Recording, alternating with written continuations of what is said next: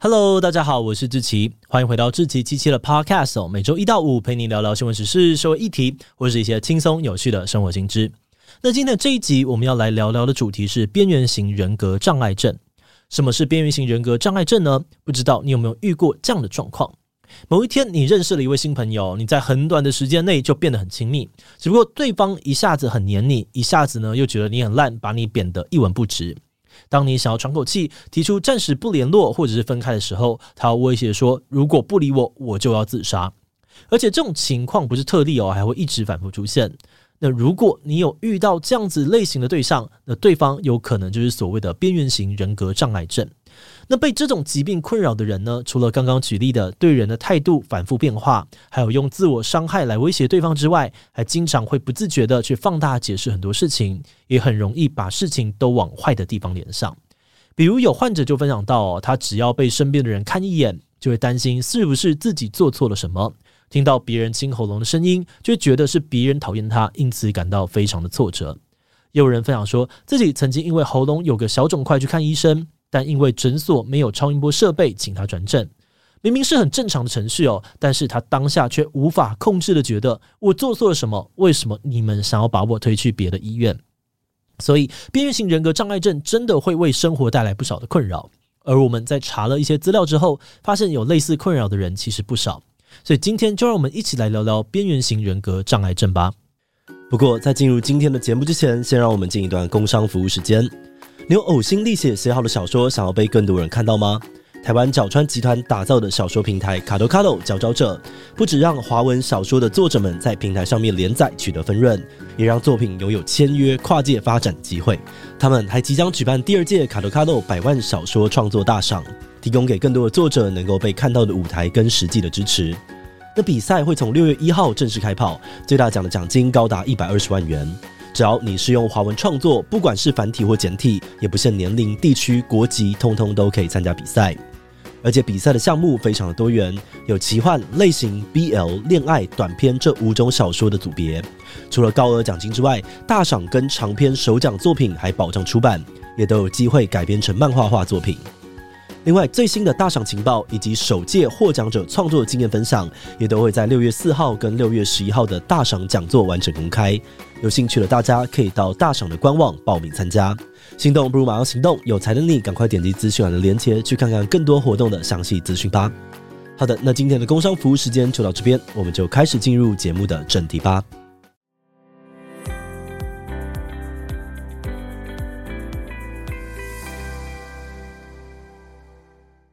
是说，听到边缘型人格障碍症，你可能会直接想到大家常常在讲的边缘人。不过，其实今天要聊的这个主题跟边缘人基本上没有关联。诶，那既然不是要聊边缘人，那为什么名称要叫做这个边缘型人格障碍症呢？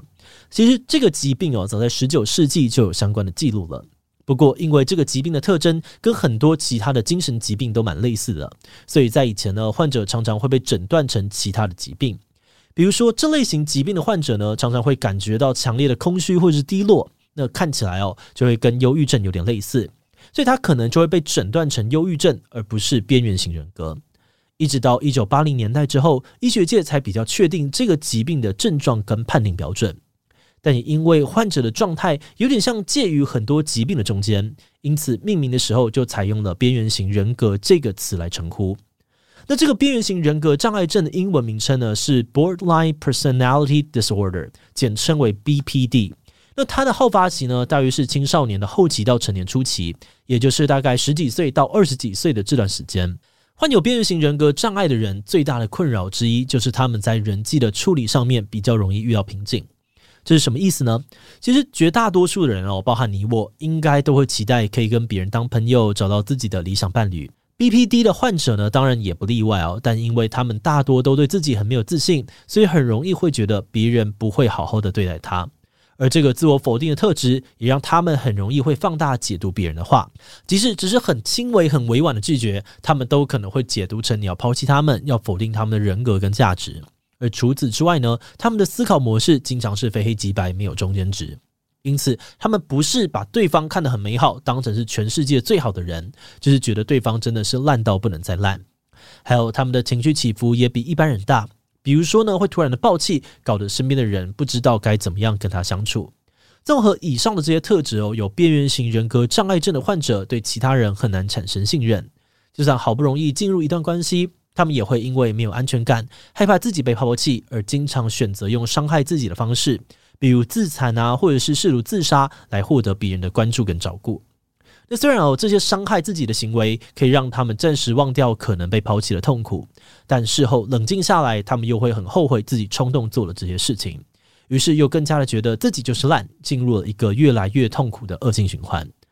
好的，那虽然哦，刚刚我有讲到一些患者大略的症状，不过要诊断边缘型人格障碍症，还是有相对严格的标准。目前来说呢，诊断这类疾病常用的标准有两个。一个是美国精神疾病诊断与统计手册第五版，简称为 DSM-5，而另外一个呢，则是 WHO 的国际疾病分类标准第十版，简称为 ICD-10。那这边呢，因为资讯有点复杂，我们这里就会以 DSM-5 的判断标准来举例分享。以美国的 DSM-5 标准来说呢，边缘型人格障碍症的判断标准总共有九项。其中包含了对于被抛弃这件事情有强烈的恐惧感，会有很激烈的反应，常常用非黑即白的方式跟人相处。比如呢，刚刚提到的，一下子觉得对方很完美，一下子又觉得对方超烂。在自我认同方面呢，有障碍哦，比较容易自卑。遇到压力的时候呢，会可能会跟现实脱节，容易冲动做出高风险的行为，譬如说去飙车啊、嗑药、吸毒等等。面对被拒绝或是被分离的恐惧，通常会有自残或者是企图自杀来威胁对方。情绪的起伏很大哦，可以呢突然超级开心，也可以突然超级的焦虑，会有持续不断的空虚感，会有强烈的愤怒感，导致患者很容易爆气或者是肢体动粗。那如果有人在这九项里面符合其中的五项，基本上就会被判定患有边缘型人格障碍。而除此之外呢，也有心理师认为哦，如果符合其中的三项，虽然还没有到患病的程度，但也可以说是具有边缘型人格。不过我们在一开始的时候呢，也有提到，这种疾病的症状呢，常常跟其他的精神疾病有类似或者是重叠。因此，如果你发现自己好像有符合某些症状，或是这些症状呢，让你想起了某个认识的朋友，那都还是建议要去给专业的精神科医师评估，结果会比较准确哦。好的，那说到这里哦，你可能会想问说，为什么会有边缘型人格障碍症？其实到目前为止，关于边缘型人格障碍的疾病病因还没有被完全的确定，但医界普遍认为它是有好几种可能的因素互相影响产生的，包含了像是大脑的功能异常、基因遗传，还有患者的成长背景等等。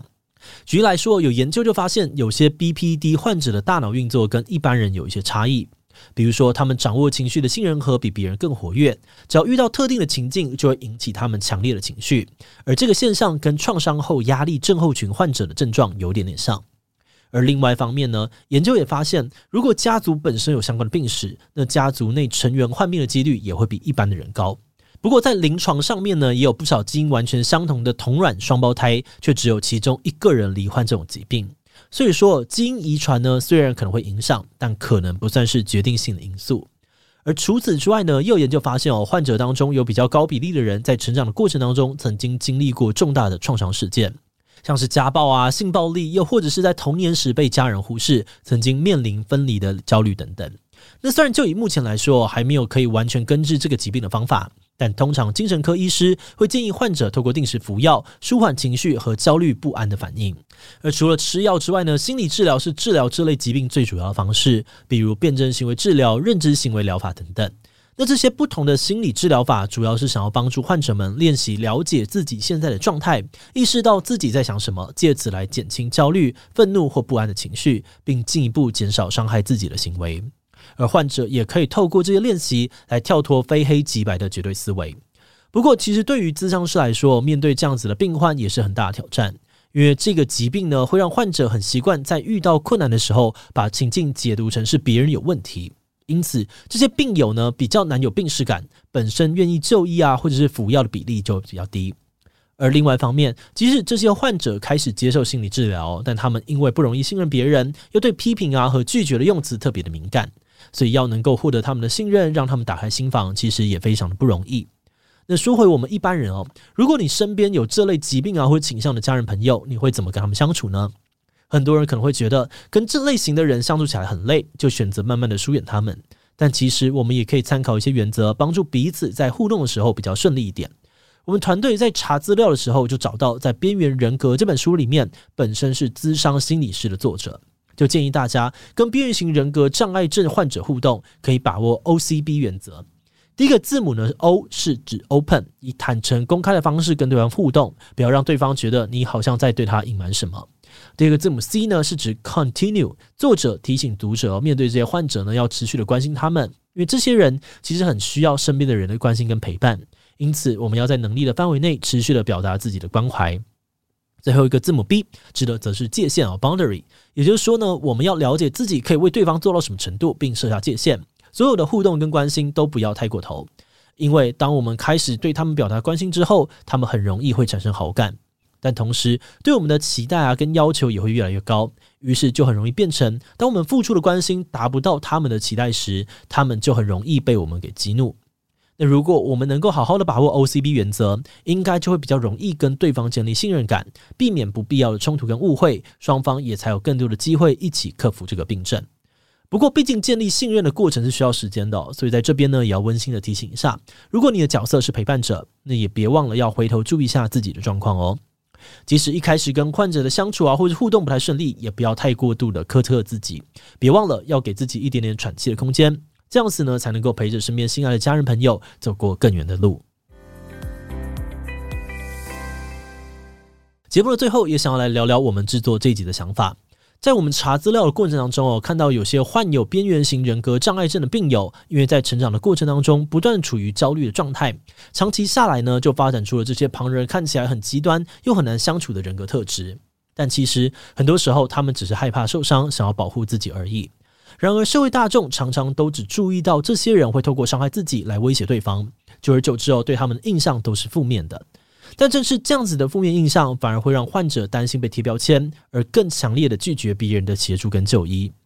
而且，边缘型人格障碍的好发年纪刚好是在青少年时期左右。其实，不论是家长或是老师，都可能以为孩子呢只是青春期的叛逆，不小心轻忽了一些疾病，发出了警讯。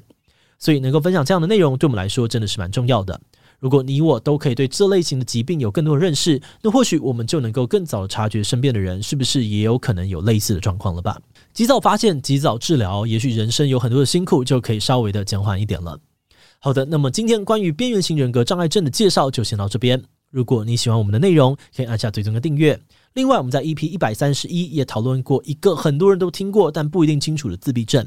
不善于交际就是自闭症吗？有些人说自闭症患者很多都是天才，这样的说法是真的吗？如果你对这个议题很感兴趣，欢迎听听看 EP 一百三十一，我们会把链接放在资讯栏。如果是对于这集边缘型人格障碍症，对我们的 Podcast 节目或是我个人有任何的疑问跟回馈，也都非常的欢迎你在 Apple Podcast 上面留下五星留言哦。那今天的节目就这样告一段落，我们就下集再见喽，拜拜。